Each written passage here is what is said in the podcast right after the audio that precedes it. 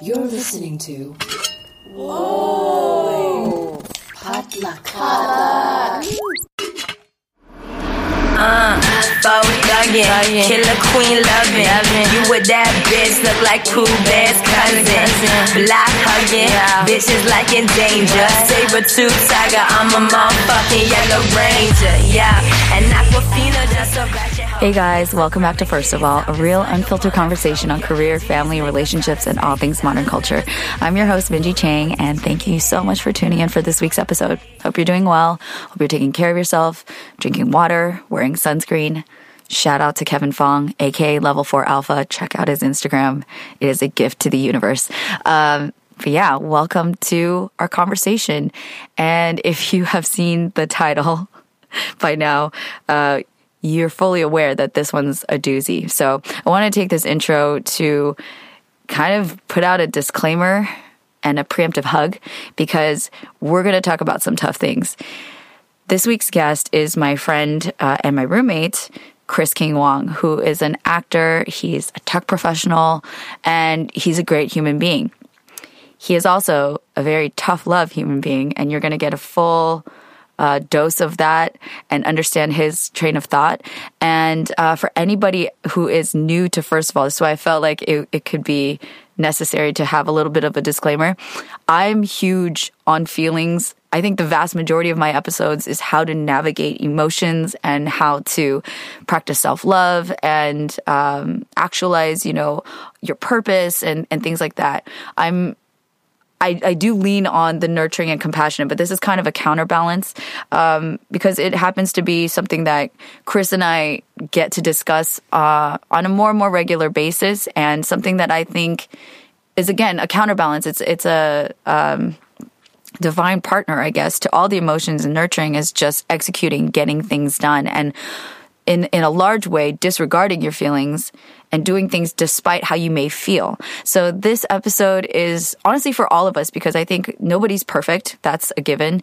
And um, as much as I want to put that energy out there of you know take care of yourself, love yourself, embrace your feelings, accept your feelings, all of that, um, it goes out to the part of us that you know doesn't commit and flakes and ghosts and um, doesn't follow through.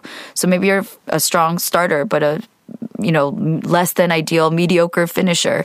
Maybe you get caught up in feelings and your thoughts with anxiety and depression. And trust me, I'm not speaking this in a holier than thou place. I am there in a lot of ways, and I have definitely been there uh, throughout my life.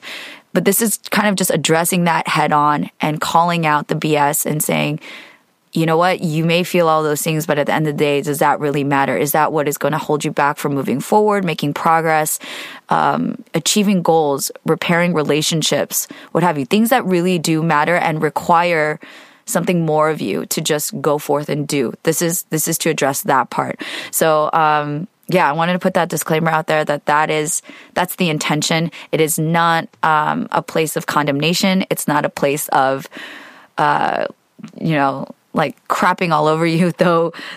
I'm just Chris is a character and I love him. I just I find a lot of humor and truth in what he says and there's a lot that I do agree with, but the delivery can be harsh, so I'm just putting that out there. Be ready for that and um take it with love because I'm putting this out there with love and I'm speaking to myself just as much as I'm speaking to anybody else to hold myself accountable and to lovingly hold others accountable because I think that um while we're exploring this nurturing side and increasing our compassion and empathy, I think that there's a lot of space to discuss discipline and that love does not mean an absence of discipline and protecting oneself from self harm. And that harm can be uh, it can be a product of a lot of different things. So it's something to pay attention to. Um, this is why it's helpful to have good friends who can look out for us.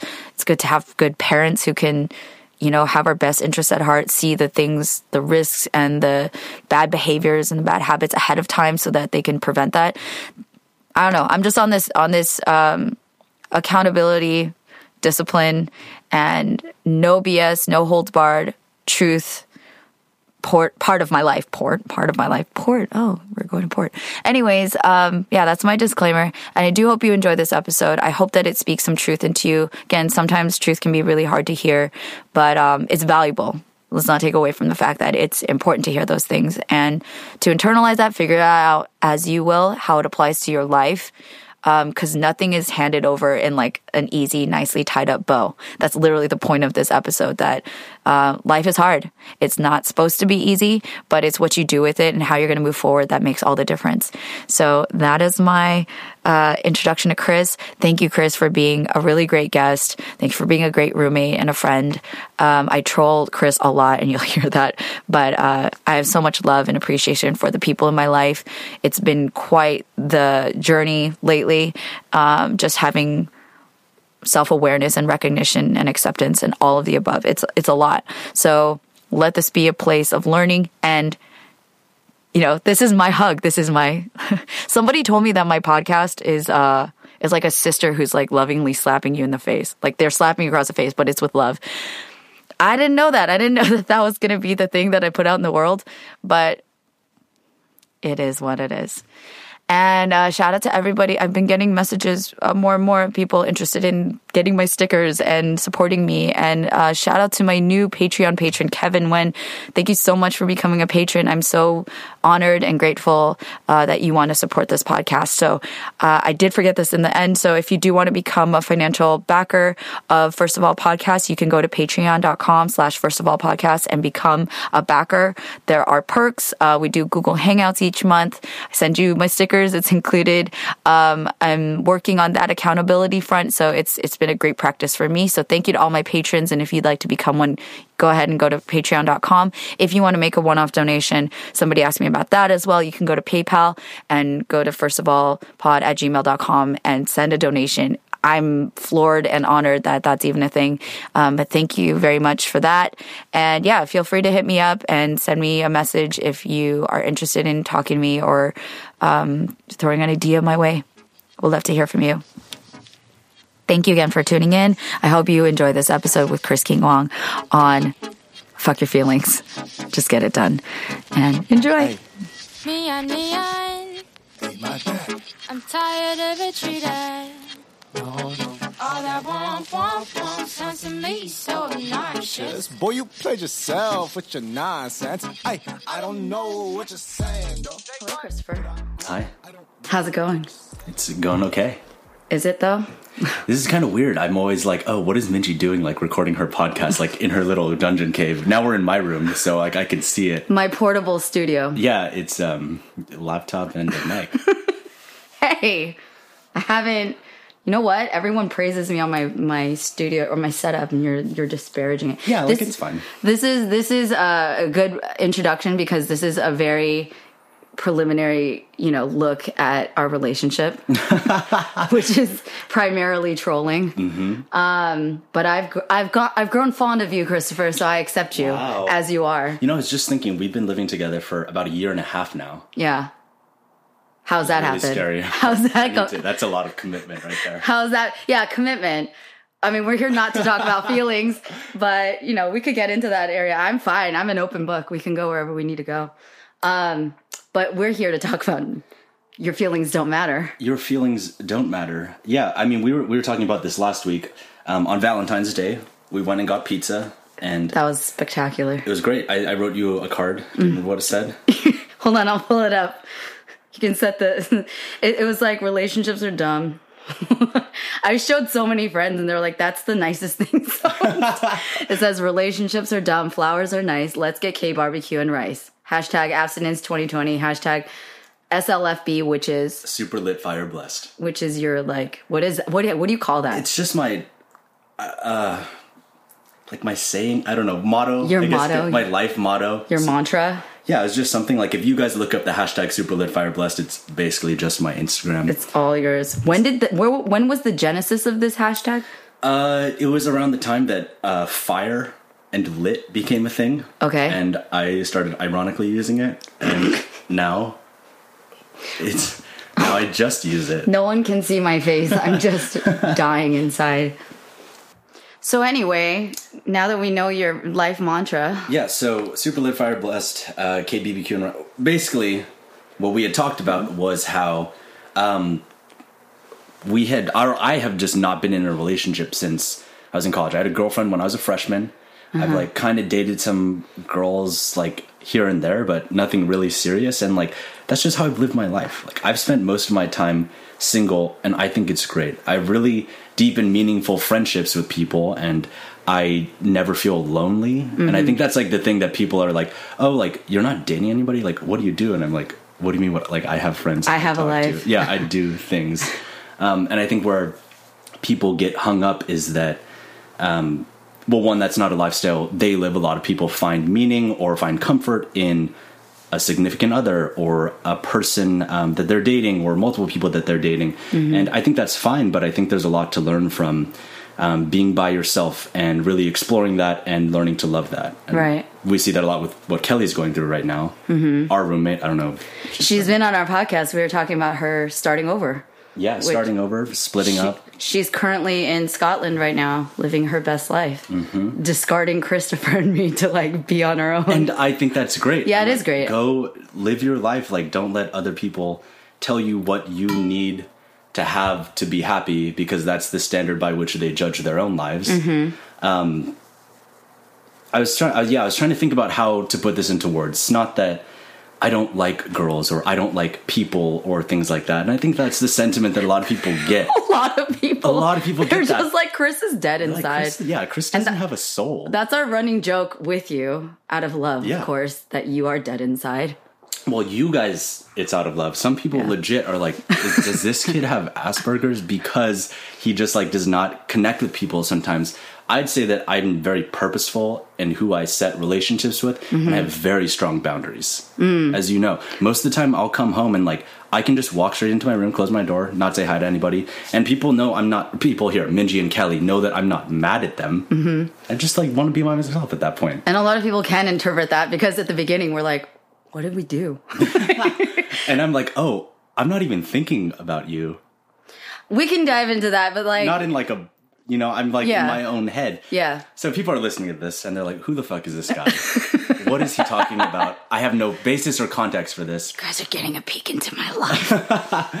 but so i i'll give a little, little intro on myself Yeah. i'm minji's roommate i am an actor i was living in the bay most recently about a year and a half ago which is when i moved down um, I was working in the tech world. Um, I was at a startup. I Still ended up, are in the I tech still am in the tech world. I work uh, contractually and part time running Facebook ads, which is where I was working. So I was at Facebook for a few months before I got offered a part time remote role, and I took that opportunity to become an actor full time and uh, moved down here because Minji and I were related through the same theater up in the Bay. Serendipitously, all of that really. So serendipitous. It really did, and this is actually it's tied to our, our our relationship or how we met, and then how this this living situation came to be is tied to what we're talking about, which is getting things done. Essentially, like we're talking about feelings and we're talking about relationships and we're talking about lifestyles.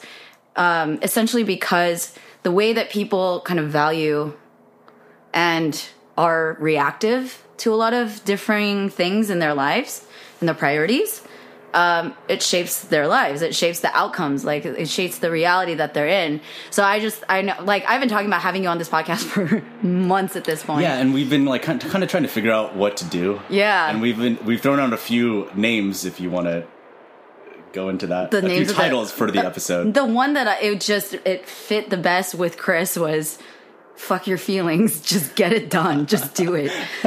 And i still feel like that's the most appropriate but it's not in like again people can read that and it, it's it sounds like such a clickbaity title and you and i both know this you're like running facebook ads yeah, they're like these fucking people. Like feelings are good. Like what Yeah. are you talking about? but especially the fact and you know this like because i always like talking about feelings and i'm always in my feelings all the time and this is the most hilarious polarity of you and me as as friends um, that i'm always talking about it and the vast majority of my podcast is surrounded about accepting embracing like going into your feelings figuring it out processing it so i actually thought this would be a really good counterbalance to that and and discover the the art of not feeling not necessarily like is, would you okay would you call it stoicism what you do? Because i'm like trying to get into this label thing and my friend was bringing this up the other day. I think so. I think for me, it's like there are always things to work through, always feelings, always things that I'm feeling, um, but I don't show those to most people.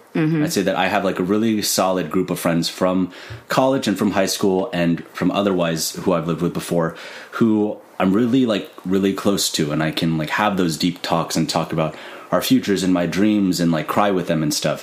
It doesn't happen very often, but I'd say for the most part, like a lot of the people, especially since coming to LA, like I'm just in a different part of my life.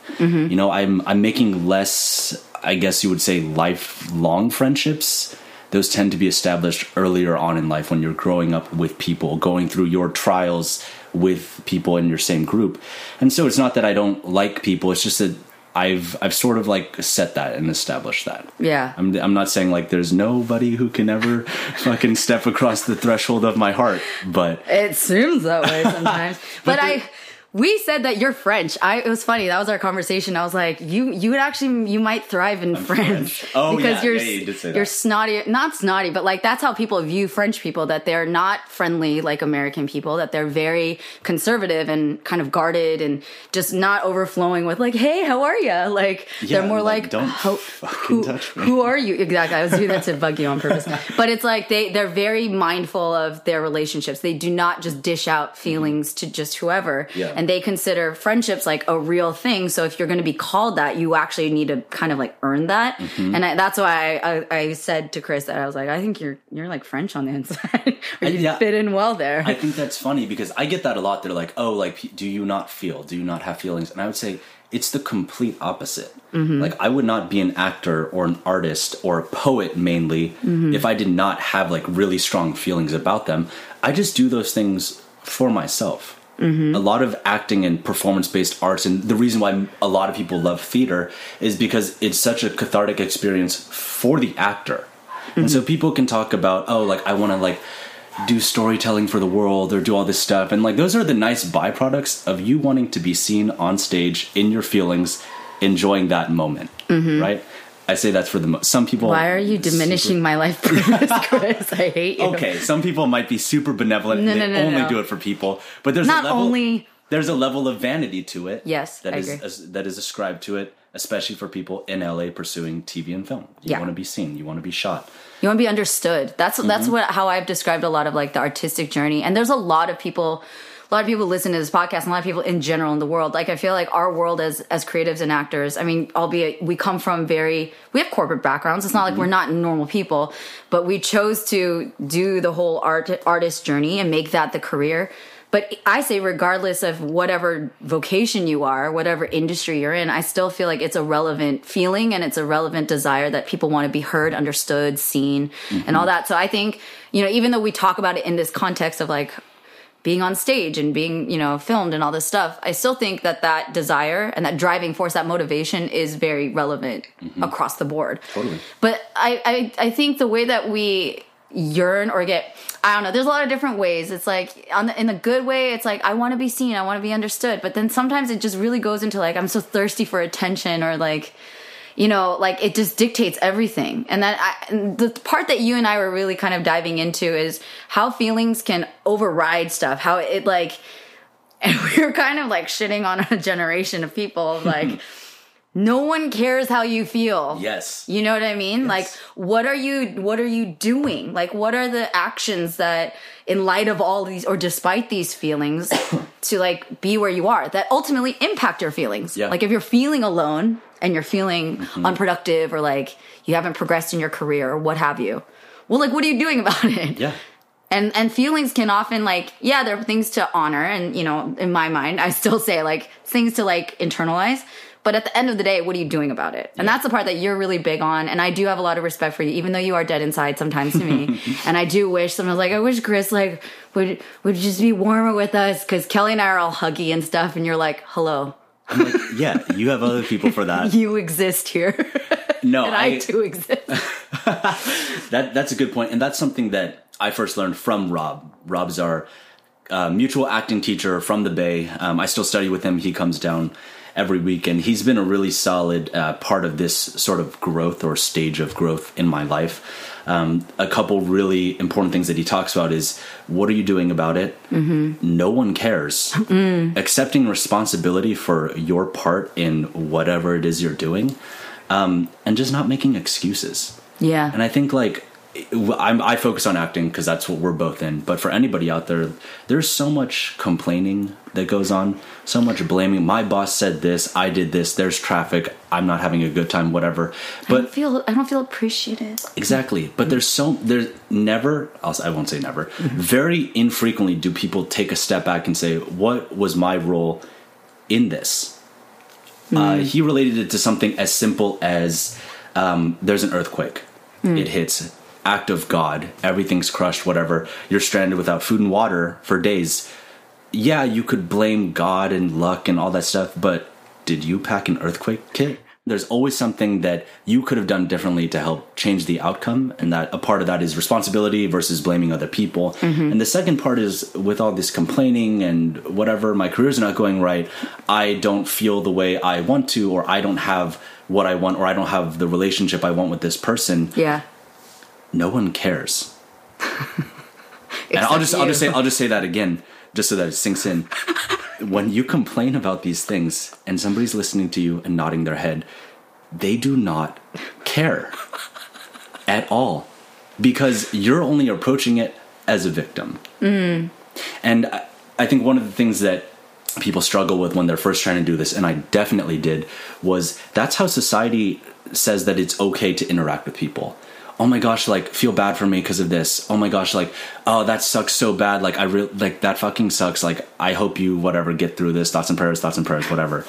What are you, Guilty. yeah, what are you doing about it to fix your situation? Mm-hmm. So I don't know. I'm trying to think of an anecdote. You you have something? Well, I just I, I in essence like there's a part of me that like 1000% agrees with you and I too like w- when we get to sit down and powwow, a lot of that is being able to vent and like talk through those feelings because I do I myself am guilty of that and I'm trying to take responsibility for those those moments and I do consider myself a person of action. So increasingly the older I get, I think I'm getting a little bit better at balancing or just like diminishing the amount that I complain versus that I do. So if I do complain, I feel like it's coming from a valid place where I'm maybe I'm complaining to like process things and then figure out what the next step is. That's a little bit different than like some of the people that are in our, my environment that I get to like complain to you and I feel very validated for being, I guess, like mean.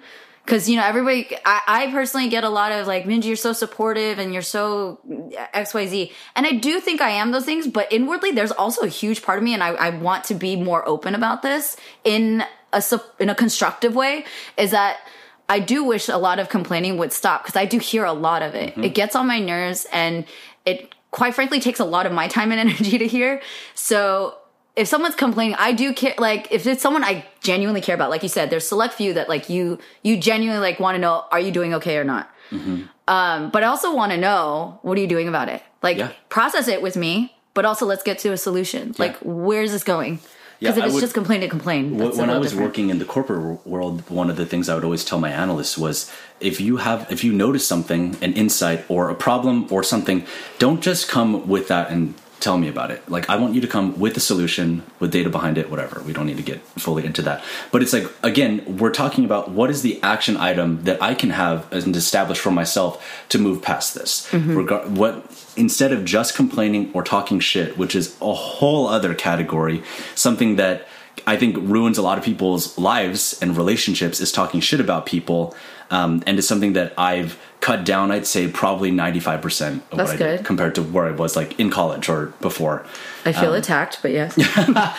That's another one of those things. Like if you wouldn't be willing to say those things to that person's face, or haven't said those things to that person's face, you probably shouldn't be saying them. Shouldn't I've say it. actually never heard of a scenario where somebody's like, "Wow, I'm better off now because I just talk shit about this person." right. I've never never heard that. I'm open to being proven wrong. Yeah. You can let me know. Yeah. Tell Minji or DM me or don't DM me. He was like, I don't care. Actually, yeah, don't Message ever. Minji because I don't care.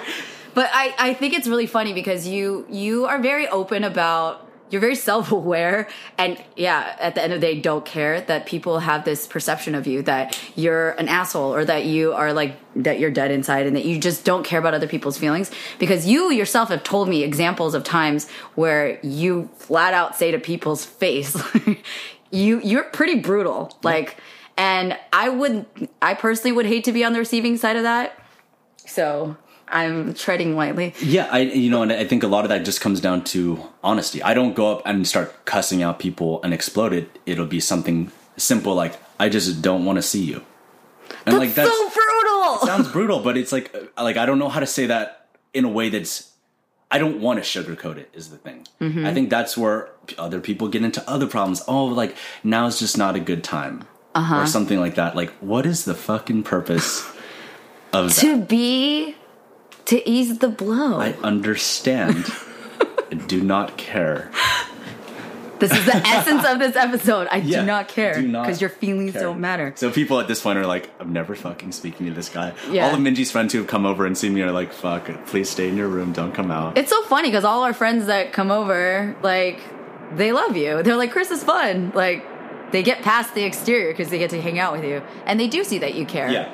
Yeah. But then Well, until the until you don't. Well, I think the thing is, we're joking around a lot. Minji Yeah. knows me really well. Yeah. But when people like genuinely think I'm an asshole or all this stuff, like most of the time, if not all the time, they just, those people just don't know me, Yeah. or they see me interacting with, say, my roommates or my friends who I'm really close with, and then if I don't act the same way of you know comfortable or relaxed with them, then they think I hate them, and I'm like, no, yeah, I that was just- an example you gave me recently, Mm-hmm. right? Like, someone literally was like, "Why aren't you nice to me?" or something.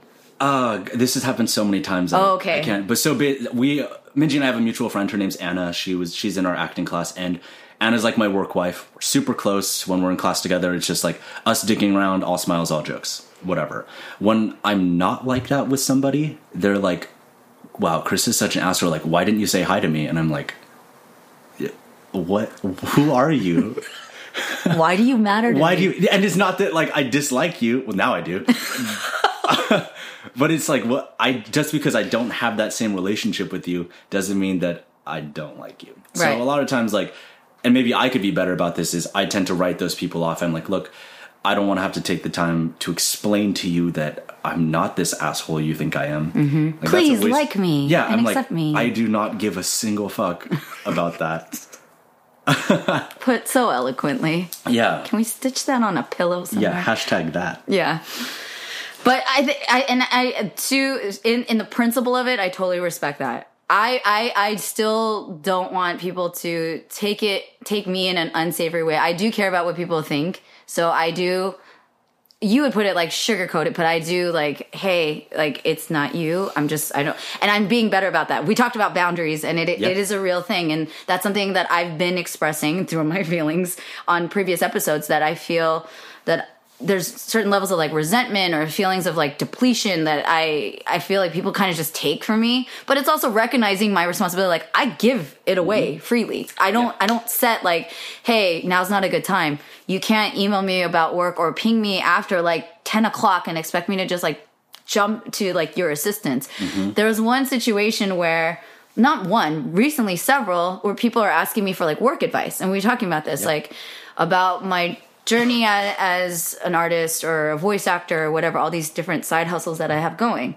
And they want to know like what are the tics, tips and tricks and all this stuff. And part of me wants to really help. I'm like, oh, well, if you're interested in that, like I'm passionate about acting and like creating art. Mm-hmm. Let me give you tips and tricks. But also I'm like, where do I have the time to like distill years of the work that I've done into like a nice little neat package so that you can whatever. And it's like this weird catch 22 because I've benefited off of other people being really generous with their advice and their tips, but at the end of the day it's the doing that matters. Yeah. And it just uh, that feeling of I don't owe you anything. Like that's the part that kind of grinds my gears a little bit. And getting approached that way as if like I'm supposed to do that is Yeah. what has started to really And I rub think, me the wrong way. I think that's a byproduct of how many people that you run in their same network or how many people you know and associate with and have helped in the past who and those people might be like oh well minji's a great resource for this. And that might be true but i think you have to be so guarded with your time. Mm. Like you have to be willing to say no to things not because you're a mean or an asshole but because you need that time for yourself even if that's just taking a breather. Yeah. Right Which I don't. which you do not, yeah. Minji's always talking to somebody about something work related or otherwise, On a and call. it's too much. you're watching me and you're like, it's too much. Yeah, And I'm like, wow, like I can't even listen to that. That's too much. Close my door. Noise canceling headphones on. Yeah, it's very true. Yeah. League of Legends. League of Legends. Yes. Yes. If anyone wants to play, um, you have to be at least plat two to play with me. So Oh my, I don't even know what that means. okay. But yeah, no, I agree with you. And, and guarding your time. And then Mm-hmm. when it comes back to like, so what was the, were you talking about dreams to, into action? Is that what we were talking about when we were talking about the whole no excuses thing about creating plans and goals and like executing? Cause I think it does come down a lot to that. Again, feelings, okay, to me, feelings have a place. They are very, very important. But if feelings are just feelings and you're not doing anything about it, like what? Yeah, um, we're what Minji's referencing is this book by um, the founder of our school, BHP, Milton Katselas. He wrote a book called Dreams into Action, and he has really practical advice on getting to your dreams based on set specific tasks um, that you can do daily or within a given week or work up to um, that will help you get to your goals. And so we translate that into our theater as admin, how you're administrating your career. Yeah. And so we talk about all the things that we want to do in a given week or given two week cycle um, to help push towards our goals. And so I was telling Minji, and I tell this to people um, who are starting to do admin for the first time in a group, um, that all of the things that I can trace or all the successes that I've had, I can trace back to specific admin items that I have done over the past four ish years. you like you're like the admin god.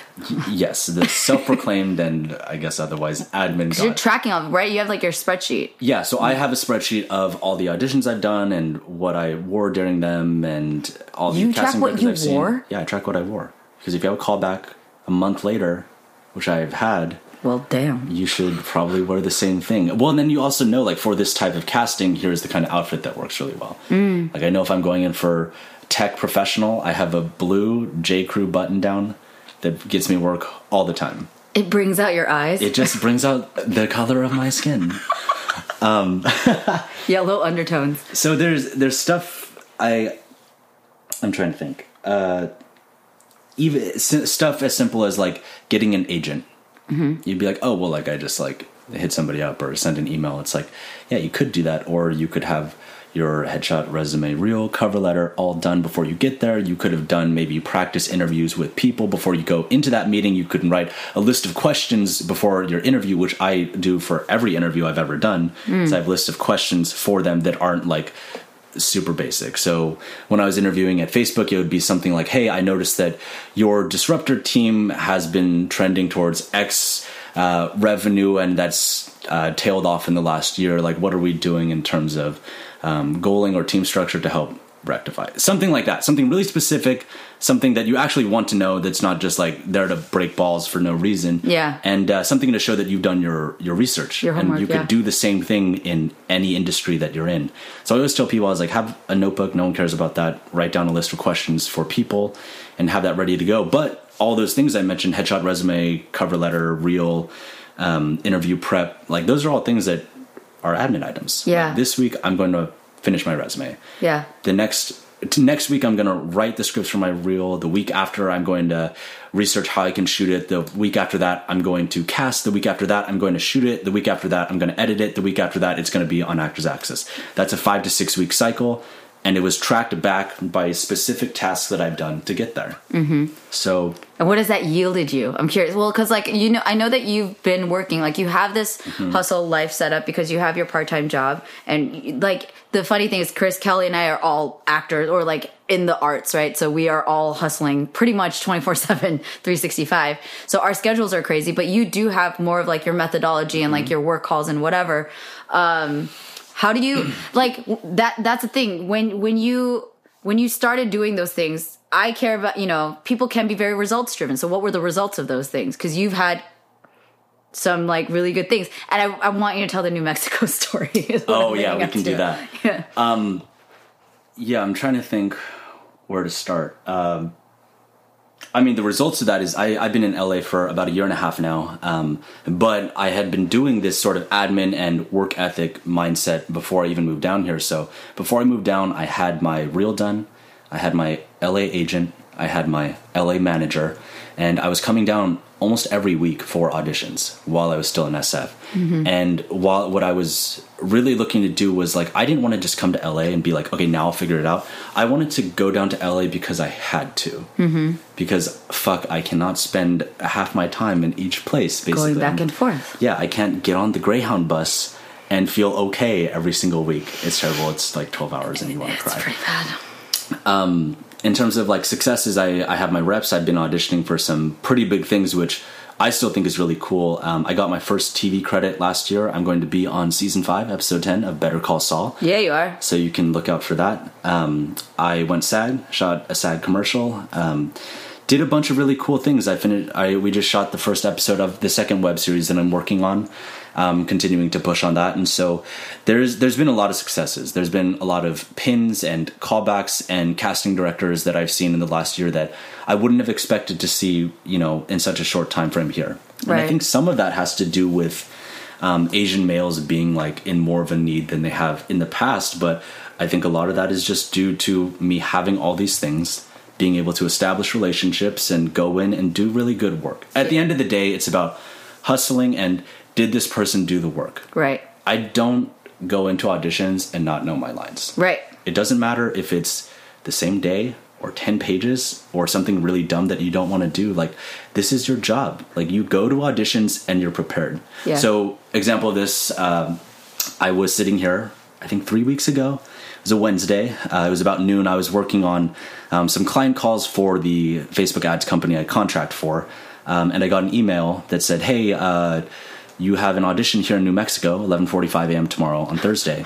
I have a New Mexico agent because that's another admin item, et cetera, et cetera. Yeah. Uh, More so- productions in New Mexico. more productions, uh, lots of good stuff out there. Uh, see if it works for you. Anyway, I was like, okay, yeah, great. My agent called me. I was like, yeah, I'll be there, whatever. I look up flights, eight hundred dollars. Fun. Super fun. Yeah. Uh, so I look up, Be here tomorrow morning. yeah, great. I look up bus tickets, Mm-hmm. uh, two hundred dollars one way, and eighteen hours to get there. It's like a twelve-ish hour drive. So Because it stops. It's bus Yeah. stop. Yeah, yeah. It stops, and anyway, I'm looking at this and I'm like, holy fucking shit. I have 24 hours to get to this place that is at least a 12 hour drive away. Mm-hmm. It's looking really expensive. I had another client call that afternoon. I just, I had a fitting for another thing I was shooting the next week. And so I kind of just took a deep breath and said, what is it that's important to me right now? Mm-hmm. Like, I could easily just say, hey, I'm going to stay here and self tape or whatever. Um, but that was my initial thought and then i almost slapped myself because i'm like my, literally my job is to audition. Mm-hmm. I told myself i wanted this. I quit my job to do this. This is what i'm passionate about. And just because of the inconvenience of a long drive or some money mm-hmm. i'm going to hold myself back. Mm. Do i really want it that bad? And my answer is yes. So mm-hmm. i'm going to go do that. But i would pose that question to anybody like are you willing to and this is excluding whether or not you're able to because of job family circumstance whatever that's Right. all those are all definitely reasonable excuses um, but something that rob our teachers also taught us is don't be reasonable with yourself let others be reasonable I haven't heard Rob say that to me in a while, so I'm hearing him through you Uh-oh. right now. That's a big one. Yeah. You cannot be reasonable with yourself and expect success or greatness. Mm. And so I'm not. So I uh, finished my fitting. I think it was like 12, 30 ish or 1. I finished up all the work stuff I had to. I left here, got in my car, packed up everything, filled up my tires, got gas. I left here about 2.15, Mm-hmm. um, booked my Airbnb there. It's really cheap. It's like 30, 40 bucks. Go. It's a great place. It's actually kind of boring. Don't go. so many thoughts and feelings. in I drove straight from here. Took 13 hours. I got there. It's an hour ahead at 4 a.m. My audition's at 11 a.m. I saw your Instagram story and I was like, what is happening So right now? I'm I'm really good at these all nighters, and it basically I slip into this mode of delirium, and that's kind of my go mode, and I can do a lot of stuff. So it I actually like driving. Mm-hmm. Um, that didn't bother me too much, but it's a lot, and so I'm on the road. And before I left, I also planned out how I'm going to memorize my lines. They didn't give us a lot of lines, but I'm driving the entire time. Like, so I um, gave I printed out an extra copy for Kelly here. I said, "Hey, is it alright if I call you at some point tonight?" She said, "Yeah, I'll be free whenever." And I was like, "Okay, well, no, I'll be free till 4 a.m. so you give Let's me a run call." lines. So she gave me a call, and we just hammered it out. And I learned my lines while I was driving with her, um, and made sure that I was prepared and had some choices ready to go. I'd already figured out my outfit. So I get there, um, 4 a.m. I crash hard. I wake up a few hours early just to make sure that I can warm up my brain Mm-hmm. to get into the zone. Not have it be jello. Yeah, not have it be jello. I. I texted my friend who, my only friend in New Mexico. She, um, she's lovely. She also did the co-star with me for Better Call Saul, which is how I met her. But I texted her. I was like, "Hey, I'm in town for a day or two. I haven't decided yet because you know my brain doesn't work." Uh, if you May wanna or may not do this 12 hour drive back today. yeah. So if you want to get coffee or something, let me know. I'll definitely need it.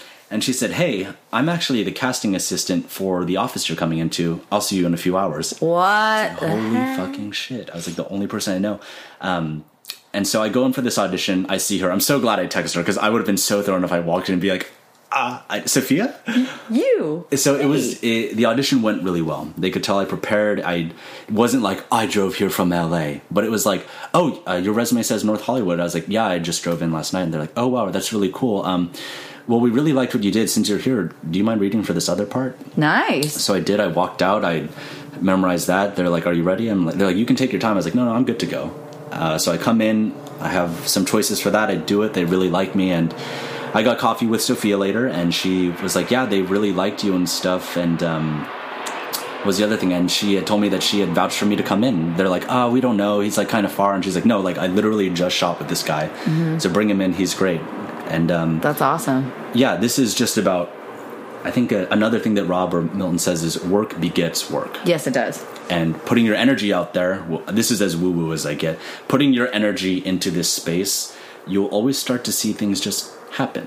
Right. You don't know what that is. Like I could write some letters to some casting directors who never write back to me, Mm-hmm. maybe even never read it. But just the act of doing that puts yourself out into the universe that a way in a way that no one can explain. Right. And I'm actually a believer in that more so than like all the other Law of attraction, Christopher. LA Let's we can bullshit. be. No, Yeah, it's yeah. not. Yeah, you well, we are can- woo. Well, your practice. Okay, I'm just saying whether you believe it or not. Your practice, I think, in essence, exhibits There's a lot of woo woo. a principle. Okay, of fine. I believe in woo woo. You are so woo woo, and it's fine. Embrace it. Super lit, fire blessed. yes. Um, no, but I, and I agree with that, and I think that's that's the thing of like you're you're you don't have to get ready because you stay ready, Mm-hmm. and that's the thing that I really do respect about you and that I see on a daily basis, you know, whether or not, you know, the delivery is the same exact way I would do it, but it's like the proof is in the pudding, right? Like you see the results because you're doing the work. And the thing is, when I, um, I get to talk with a lot of different people and I've seen it myself, not just, you know, and you and Kelly and your guys' work ethic and how you guys hustle. And it does inspire me and it woos my life into like, okay, I'm feeling a lot of things today, but I still need to get stuff done. Um, but I've seen in a ton of other people, like I get to be around some successful people, and I do see there are different ways to get to success. Some of them do just do it through having really good connections and getting really lucky. But Good for them. Yeah, but I- honestly, yeah. People like complain about that. Fuck you. uh, something that Alan, the current teacher of BHP, says in his book is, uh, "Fuck you, go know someone." Mm. So if you're complaining about other people having ins and you not, people are people. Introduce yourself. Yes, make a connection. I also do question, and I've seen um, proof that just again, people like say, "I need to move to LA to connect," or whatever, or "I need to move to San Francisco to do tech." No, you don't. Like knowing people is part of it, but like knowing what to do and being able to deliver the goods, Mm-hmm. essentially, like being the solution to the problem is the most important thing. Yes. So I also question the sustainability of a career or success or longevity in anything where you don't do the work and you Mm-hmm. you can deliver at the drop of a hat when somebody needs you. You know what I mean? Yeah. And so that's the part of like just I think I think the core word that we're we're circling around here is discipline. Like having the discipline to execute, having the discipline to like I guess stifle your feelings when need be. Because I'm also just like to a lot of people, again, I'm like the super nurturing, like it's okay, talk to me about your feelings. I'm also like also you'll never feel like doing it. The stuff that's super important, you're never gonna feel like it. But once you start doing it, usually that can generate some kind of momentum of like, oh, all that all that shittiness I was feeling a second ago. Well, I'm kind of out of that now. You know what I mean? You just have to like go do it. And I do love that like you're talking about with the New Mexico thing is like how bad do you want it? I think it does separate boys from the men, girls from the women, whatever you want to call it. There's somebody who wants it badly. How badly do you want it? And what will your actions reflect at the end Yeah. of the day? And and a little bit um, more on that point is that every additional step you take in pursuing something, um, whether it be small or large, you're eliminating ninety percent of the competition with every step. So I tell people like, um, if you're going in for an audition, you're if you're going off book, you're probably better than ninety percent of the people going in. So true. If you were really focused on the outfit that you're bringing to that audition, um, that's another ninety percent that you're cutting out. So every additional step you take, you're already cutting out so many other people who aren't willing to put that in because of X reason or Y complaint or Z I don't know, attitude, laziness, whatever. And so I, this comes back to another thing you said, like, oh, I need to move to SF to do tech. I need to move LA to network. People create these justifications for themselves that are complete bullshit. They are of no service to you or anyone. And so I'll repeat that again because everyone does this. People make justifications for their actions or lack thereof because of flinching, because you don't want to do that thing um, don't kid yourself. It's bullshit. And I want you to recognize that right now and areas in your life that maybe you're doing that because that is what's holding you back. Mm-hmm. That's what holds most people back. Mm-hmm. Um, Kelly was talking about this with moving to, to Scotland. She said, Oh, um, she's gonna listen to this and be like, "Fuck you, Chris." We're like going to get groceries, and I'm just like attacking her. Uh, she's like, "Yeah, like, well, I don't know. Scotland is really great, and there's music there." And I'm like, "Kelly, do you want to move to Scotland?" And she's like, "Yeah." And I was like, "Okay, so this is what you need to do. Everything that you think about from now on should be, what moves do I need to make in order to get myself to Scotland?" She's like, oh well, like I need to figure out like money and stuff. I'm like, great, figure out your money situation.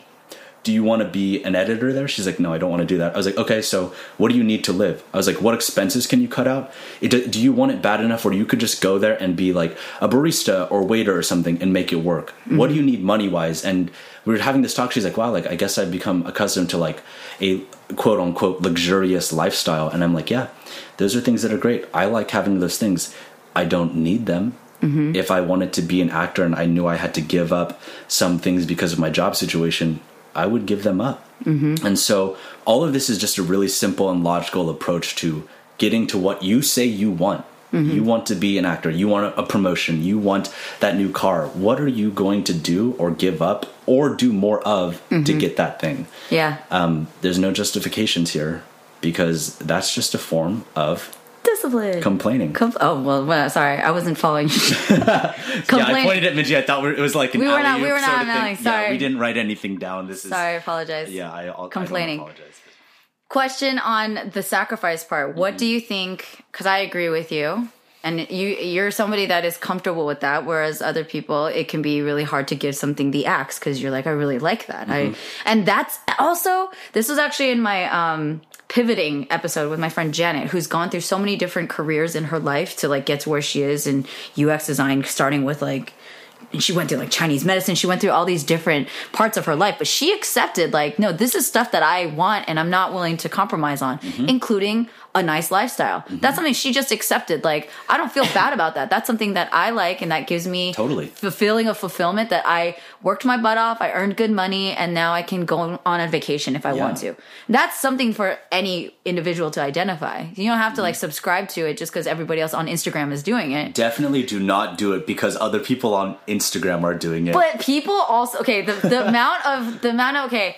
Here's the thing. I am a believer. Like I'm a public health geek, so I'm like, yeah, our environment does impact our behavior. Mm-hmm. That's a scientific, scientifically proven thing of like environment shapes behavior. But on the converse, like you can't keep blaming your environment like oh social media like that part i'm getting like super super sick of and i i'm totally guilty i'm going to acknowledge i've brought up social media so much on my podcast about like we're living in the age of this but i accept it as a fact i'm like social media is not going to change it's just an extension of human expression and people are always going to celebrate their wins and they're going to put up their baby pictures and they're going to share their wedding photos and mm-hmm. their valentine's Day. They're going to post about how they gave a homeless man ten dollars and clap them on the back. That's my biggest pet peeve, by the way. Okay. When people post about their generosity, I'm like, go fuck yourself. should we do another episode specifically on the list of the things that you hate the Patting most yourself on the back and then getting into an elevator before everyone has cleared out of it. My two biggest pet peeves. Yeah. me first get out but oh my god i'm so benevolent. Um but like it blame it goes back to the blaming of, en- of environment and saying like social media and this and this and that. And we're it is true that we're in the most like anxious and depressed society ever. How have you dealt with that? Because you seem like again it's this discipline and like this lack of complaining how did you ever struggle with that or is that just something that like never even enters your consciousness with social media or my environment like mm-hmm. keeping me down. yeah or just like or getting you into that headspace of like well damn like i'm not doing as well as i want or like letting yourself feel on the path to an excuse how do you deal with that or have you ever I don't that think that social media has done that for me. And Or the first thing. I, the, yeah, the first thing that I thought of when you were saying this is that I think a lot of social media and environmental type complaint stuff, uh, a lot of it stems from not being fulfilled in your core area of life. So for most people, that would be like your relationships with people, your family or friends, um, or with your job or something else. And a lot of that, you're seeing like other people's perceived quote unquote success on Instagram. Um, I or think real I think for me, like, I know what makes me happy, and I know what makes me fulfilled, um, and those things don't cost a lot of money. So I, you know, when I first moved up to the Bay, I guess I'll be really transparent about this. I, my first job, right out of college, I'm making 50k um, in a, at a tech startup working uh, in San Francisco. So probably the most expensive. I think it is the most expensive place to live in the nation. Yep. Making like. You know, someone say that's actually pretty good money. And SF, it's not. Yeah. It's like so hard to live there on that. isn't I, like a 100k a poverty line or something yeah, it's like something stupid. yeah it's ridiculous line. it makes me Um, ill So I'm doing this, and I, I ended up getting a promotion a year or so in. I'm a senior analyst. I'm making like 70 ish k. I'm feeling pretty good. I'm able to save some money. I'm able to buy nice things when I want to, um, you know, to an extent, and live and see my friends and travel, you know, once or twice a year. And I ended our company ended up blowing up, and I did really well. I got promoted again, and I'm I'm 24 or 25. I'm making six figures. I'm making right about 100k without bonus which everyone here is going to be like, fuck this guy. My happiness level from making 70 to 100K didn't change at all. I think I was actually more stressed when I was making that because you have more responsibilities on you. Your lifestyle just changes. You start buying things you don't need, and then you think about those, I guess, luxury items as things that are necessities, and they're really not. And so, something that um, I was really thinking about when I was going through this period of wanting to be an actor versus wanting to make enough money is um, I was talking to my friend, my roommate at the time, David, about this, and he put it so simply, the same way I put it to Kelly. He's like, "Well, Chris, what do you want?" He's like, "Do you want to be an actor and make less money, or do you want to work at Facebook with the money?" And I said, "Well, I want to be an actor." He's like, "Okay." like it was the dumbest question in the world and it was such a light bulb moment and sometimes you just need to hear it in a different way and so i cut out everything and i just thought to myself what do i need to live and then it was like okay well what do i want on top of that that would at least keep me at like a happy enough level and so I found out those things like pretty specifically. Like I don't need a lot. Like I like to come home. I like to watch some TV. So I maybe pay for Netflix. I like to play video games. It's mostly free, and I like to drink coffee and read books and now look oh, and liqueur. Yeah. so there's those things like aren't expensive to do. I actually personally like don't care about travel as much as other people. I didn't go anywhere last year, and like I'm fine with it. Like I'll do a staycation. I'll do something else.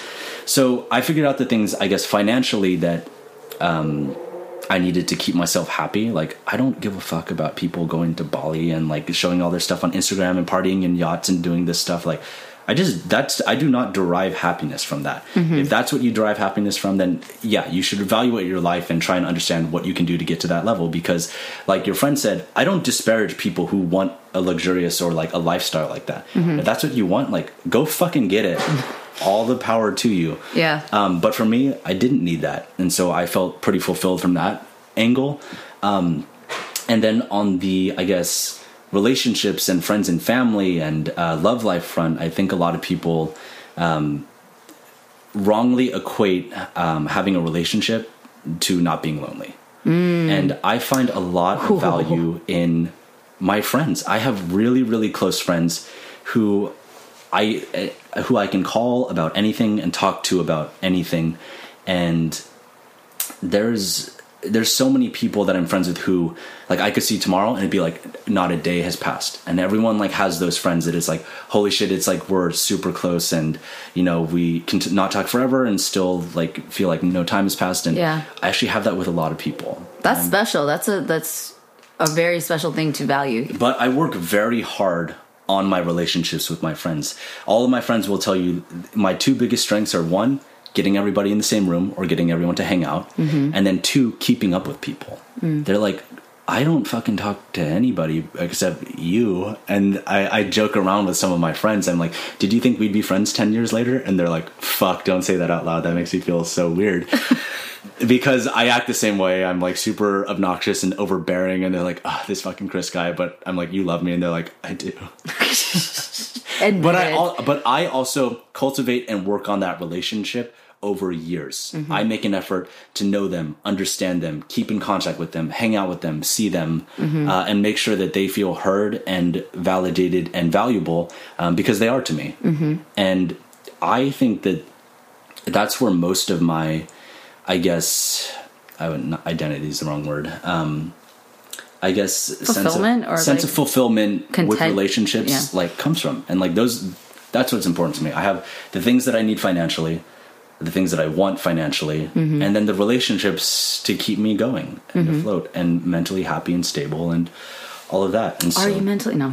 okay. No, you are, and I, I really, and I see that in you, and I think that was like the funny thing when we first met in an admin meeting where I got a sense of your personality, like face value. Mm-hmm. That this, I was like, this guy means business. Like it was definitely like there's no frills with Christopher. Mm-hmm. He's very like I came here for admin. That's what I'm doing right now, and that's all I'm, i'm gonna not here at 7 a.m because i wanted to see all of you Yeah, let's be I don't care about all of you. okay, I can help you with that because I can help you with Yeah. that, but move on.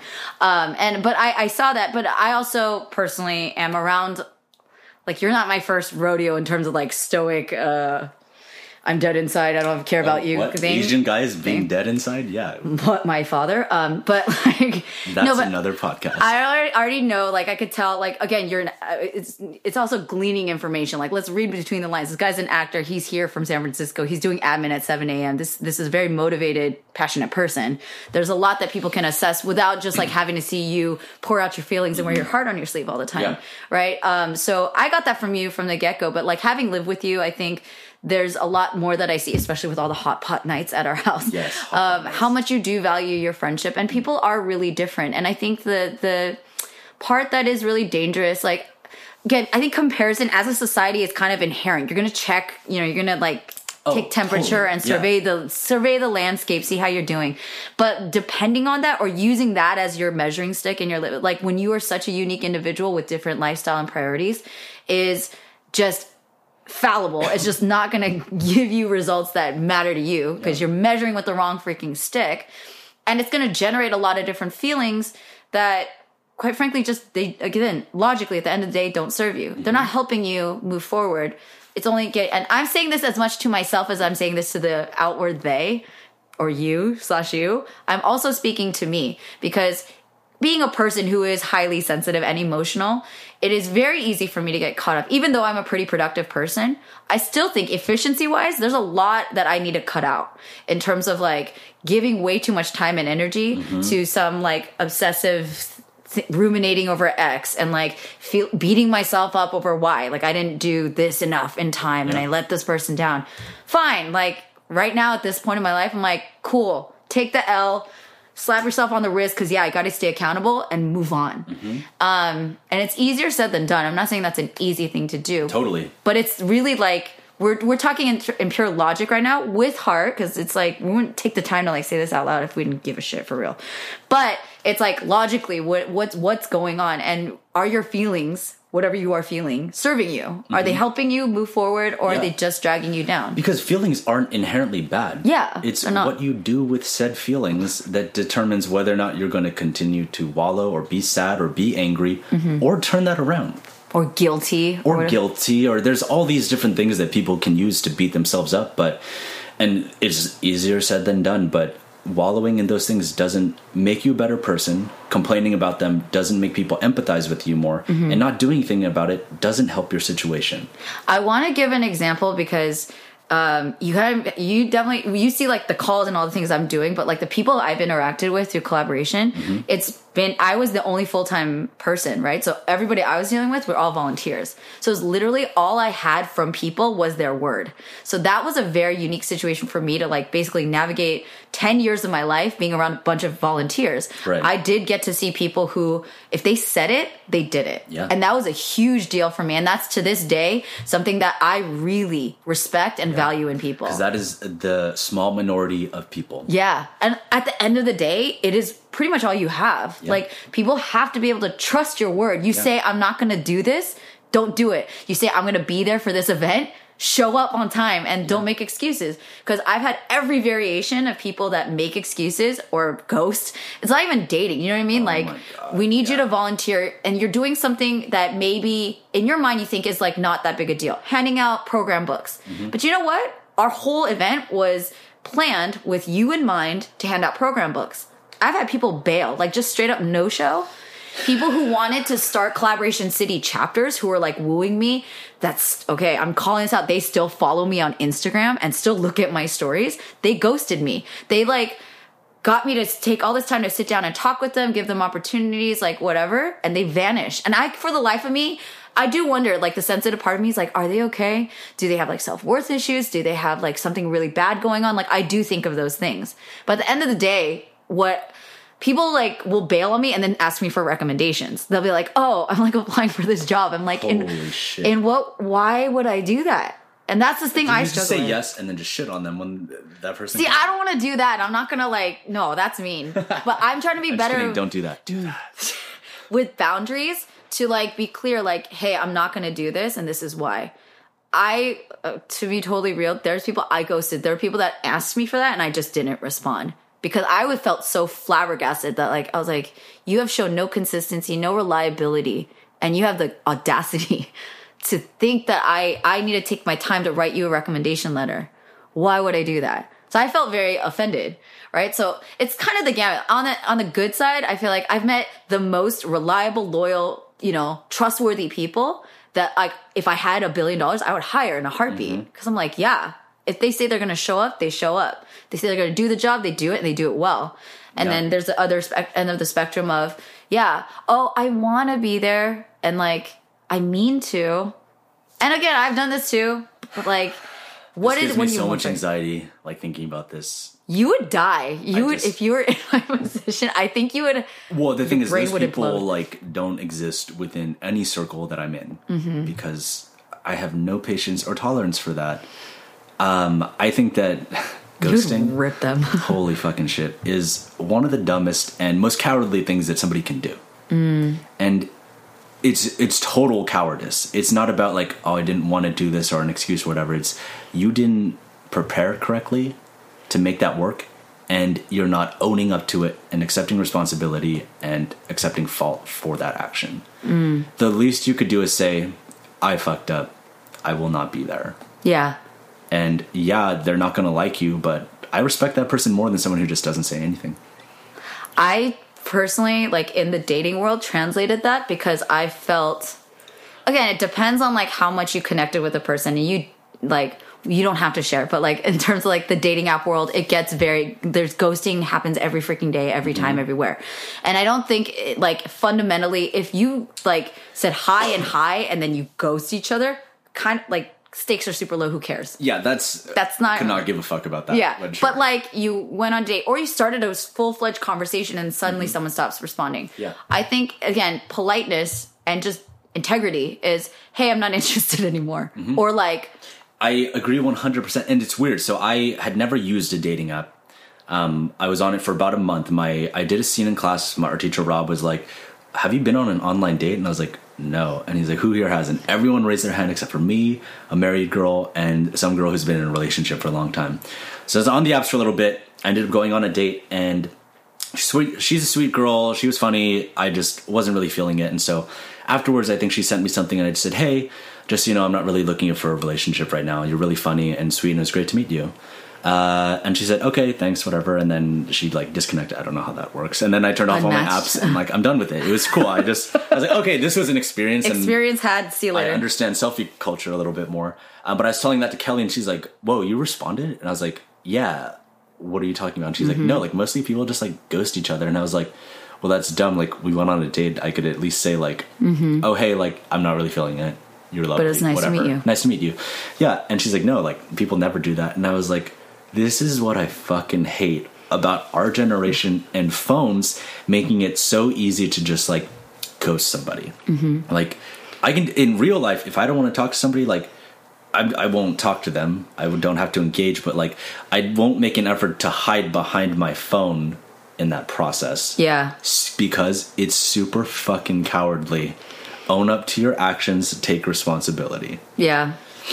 I think that's actually the perfect summary of this entire podcast. no, I and I think it and maybe some of those things are very duh to people listening.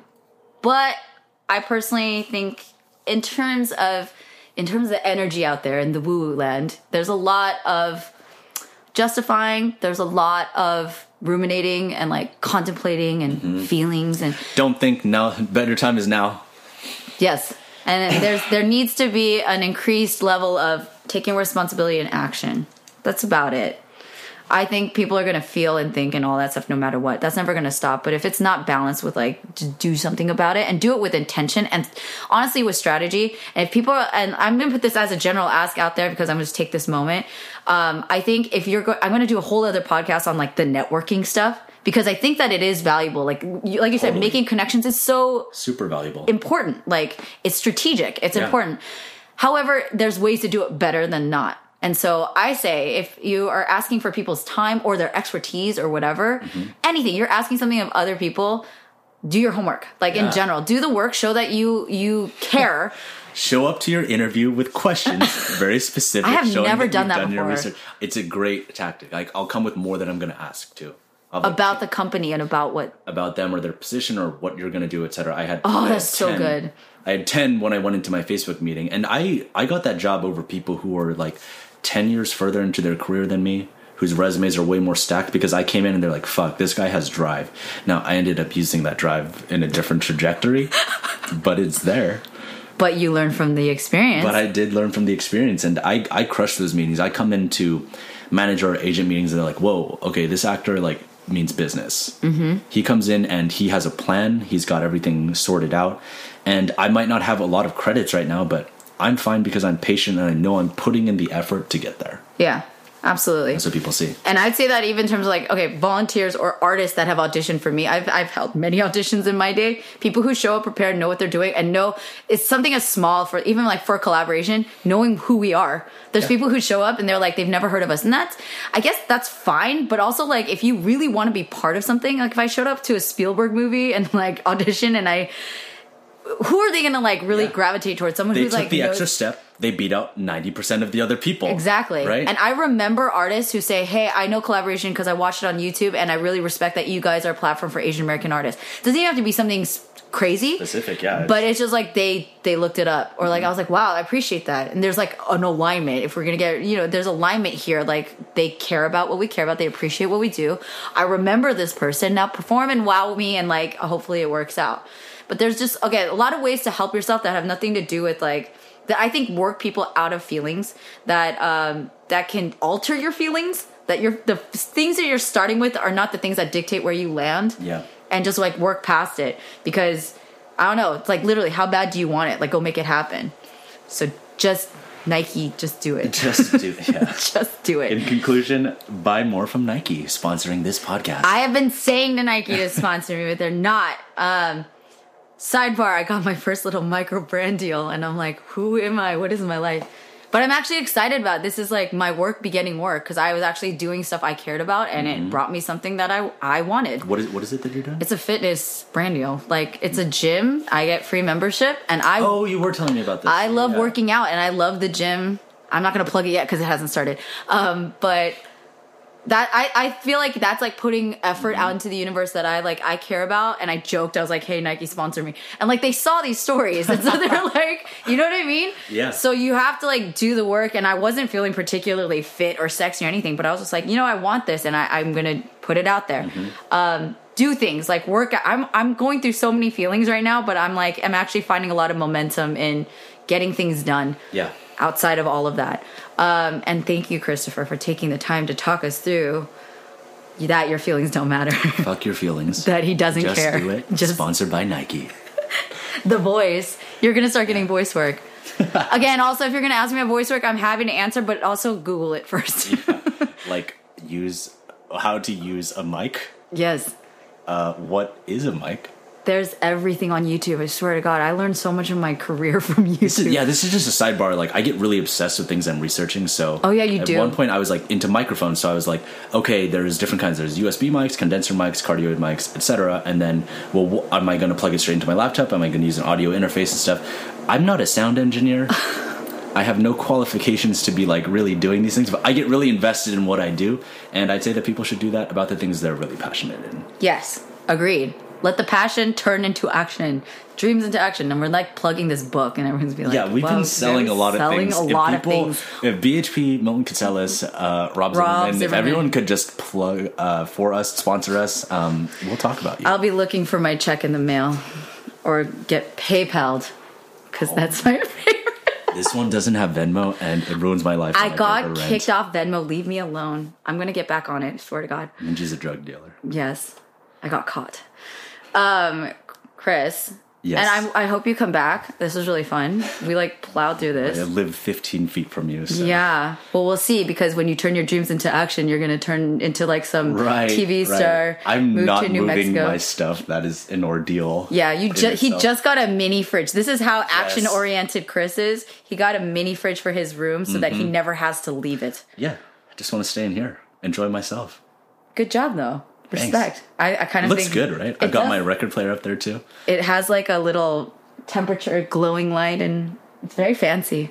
Well done you. We really stalled out this ending. We really have. Where can people find more about you? Do you want to plug social media? Uh, if people want they to follow follow you. things, I my tag for everything is Chris King Wong. Uh, that's my full name. I didn't just add the King in there. People think I'm a narcissistic douchebag, and I'm like, no, that was my grandfather's name. It's my middle name. So Chris Wait, King Wong. Your grandfather's things. name was King? Yeah, King Wong. Wow. Yeah, he was a badass. He had a Rolls Royce. He had a um, a restaurant that they would run illegal like gambling things in the back. He, I think he was part of the triads. Anyway, he was pretty badass. King Um, Wong, got it. Yeah, so Self fulfilling prophecy. That's that's a little bit about me. Um, I post a lot of random bullshit on my Instagram. You'll see um, vegan cooking.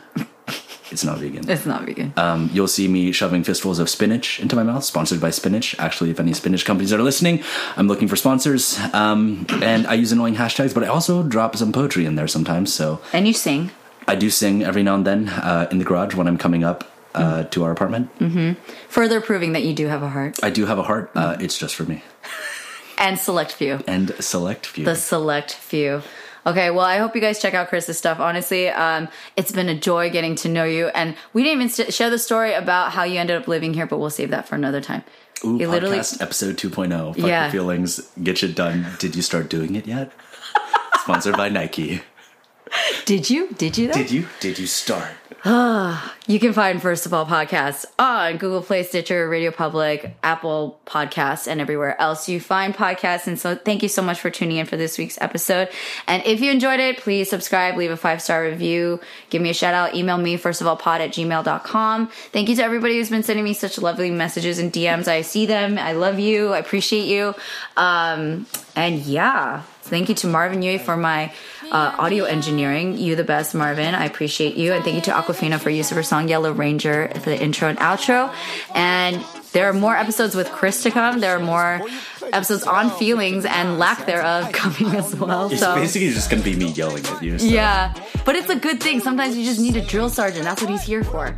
Uh, there's value in it. But yeah, I hope that you enjoyed the episode. Share it with a friend if you want, and I will talk to you guys next week. Thanks. Bye, Chris. I don't know what you're saying, though. Mm, don't you know? Yeah. Came in 88 with a dream, oh so bright-eyed. They knew right away, sink or swim, there's no lifelines. Cutting their teeth on the move, nobody's filling these shoes. Balling on a budget at the golden arch, super size number two. Cash. Weight of the world ain't budging, gotta make a power move. Deep in the darkest dungeons, I'm digging up my own route. Hands to the plow. Hey Brian, did you go to Saturday school as a kid? I sure did. Did you? Totally. Well, at our podcast, Saturday School, we don't teach a language, but we pass along the culture that we do know. And that's Asian American pop culture. Ada's a journalist, and I'm a professor and film festival programmer. We've watched a lot of great Asian American movies, and we want you to watch them too. Come listen to us as we look back at the pioneering films that have led us to today.